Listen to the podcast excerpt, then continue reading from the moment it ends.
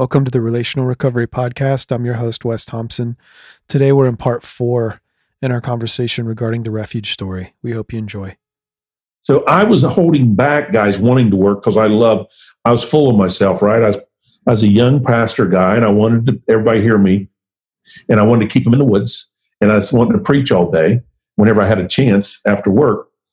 And they were saying, My God, we're tired of it. Can we please go work? So I laugh sometimes when some of the guys think all they're here for is for us to go work because I didn't want anybody to work. That was the men. Yeah. The early drove. years were, were just sitting around, yeah, in a Bible study. Yeah. Yeah. And we're not anti Bible study. It's just yeah. So they start. That's all they, it was. Yeah. They think I've started Thompson Concrete, and it's all about me working this and I'm like, oh my god! I, if they only knew how it was and and how much I pushed back on that. so it was around this time too that, like, you know, we think about Vinton County as being the only part of the early years, but there was also this connection to the west side of Columbus. Maybe speak into that. When did that? When did that start? Yeah, that that was a. Uh, Jeff Winters, our second guy in, this happened pretty quick. He uh, completed the ministry, which was a year down there in the woods, with me another six months, and and then we were the ones that kind of walked out. He he had a carpet cleaning background, so that's where that came in. But Jeff came to me one day. He said, "Tom, I feel like I'm supposed to help with phase one because I did have these th- this process in mind of discipleship, and I knew there needed to be a entry point to see the committed and who's really here and really bought in to who we are and making disciples versus just hanging out. And I knew at the end there needed to be some application practical side. I just I didn't know how to do it. And I thought maybe I could find other people on the bookends and I, I would just be the farm in the middle. I didn't know how that would all play out. But that's where Jeff came to me and said, I feel called to do that that first phase, the entry point, the 30 days. So we had that in mind. And I said, Well, let's pray about it. We prayed together. And I said, give me five things that you because he wanted to go up to Columbus and look around. He had a couple people he wanted to talk to. I said, take a trip up there. Give me five things that you sense that if if these five things come to pass, that you believe that this would confirm that God's telling you're the guy to do this. And no kidding, he, he went to Columbus, left that morning, came back that night. All five things were checked off. He had keys in hand and a place rent free to start with, and it was all down in Franklinton. That's how we got to Franklinton. I didn't think Franklinton. I wasn't thinking West Side. That was Jeff Winters going up, discerning. Wow. And it was an outreach pastor from Grove City that they had a connection to the inner city and they had a building down on the west side. And that person actually met with Jeff and said, Would you guys be interested in taking that building? That's what landed us. Wow. The- and that was in the first that was in the first number of years, right? Yes as like within the first five years. And I get confused with time because it's been a yeah. A it was, but, but we've been in the Franklinton Hilltop area then ever since. So, so for you know for at least the past fifteen years. So then we had phase one there. Then I had another building down there on Thomas and Davis in Franklinton that became. We've been everything two A, two B, and three. I mean it. It's been different things. It was an apartment complex down there we were renting and and uh, one of the guys at that time was part of the board was was you know allowing us to use that.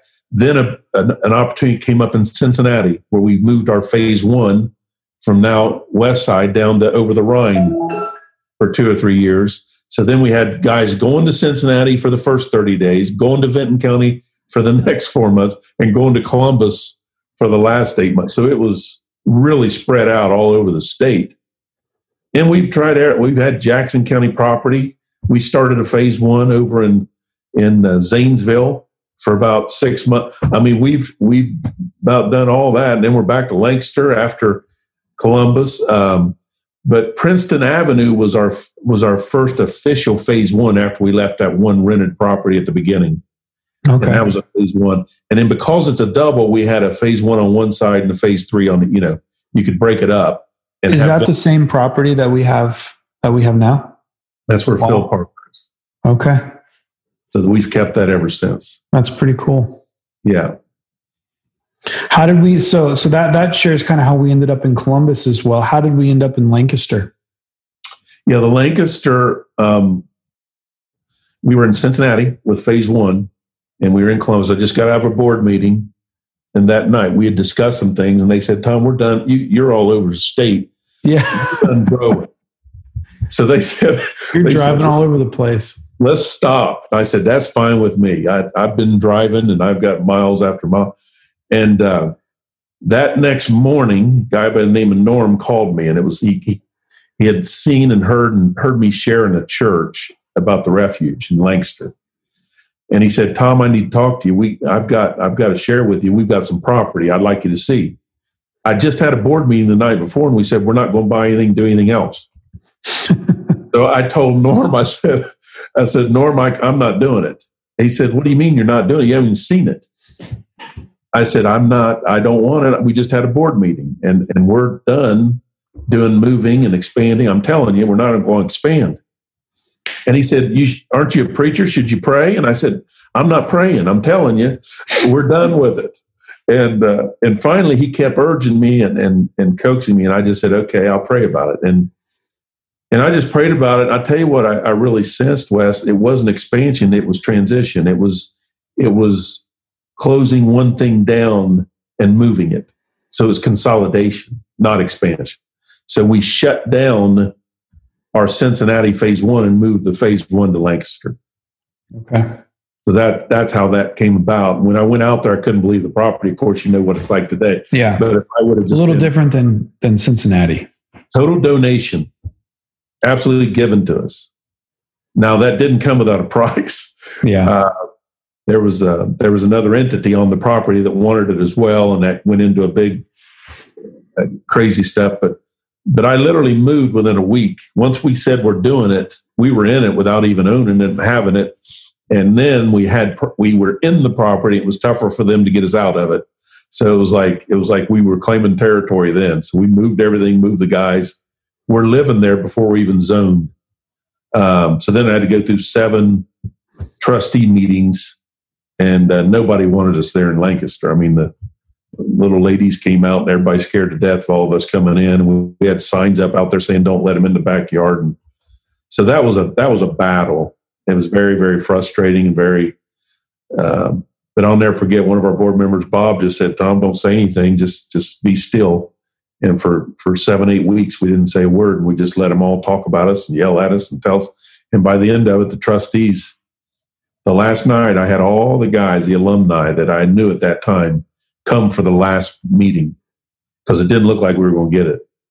And they brought their parents, and we flooded that little place, that little trustee place. And there was, and they asked for open public forum. You can share anything. So all the guys kept coming up and sharing about what God had done in their life and the change that had happened through the refuge in the past. And we're totally support. And by the end of it, that was about an hour and a half of guy after guy and family member after family member and the next thing you know, that guy said, Hey, this is a trustee meeting. Lord God, I feel like we just had church. Let's vote.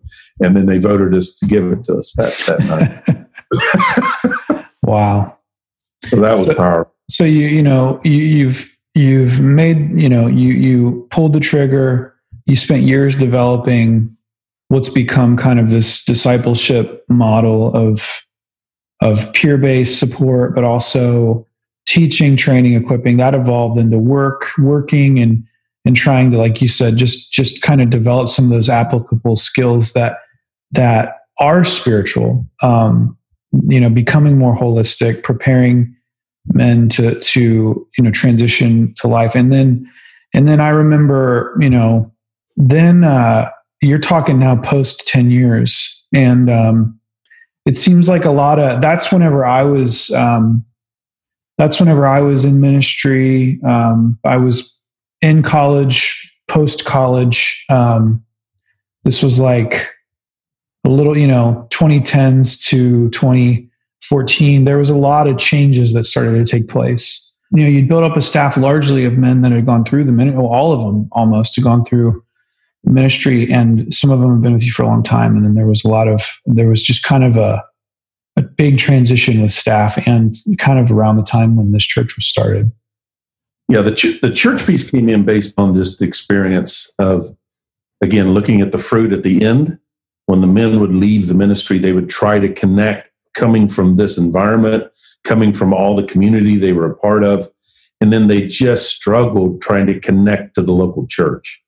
So they continued to get calls over and over and over about, man, this just I'm not accepted. I don't feel like I fit. I don't know how to how to flow within this church setting, and I'm frustrated, and I don't feel like anybody understands me, and I don't think it was just that kind of thing over and over. And it's not the church's fault. I'm not anti any of that. I'm just saying yeah.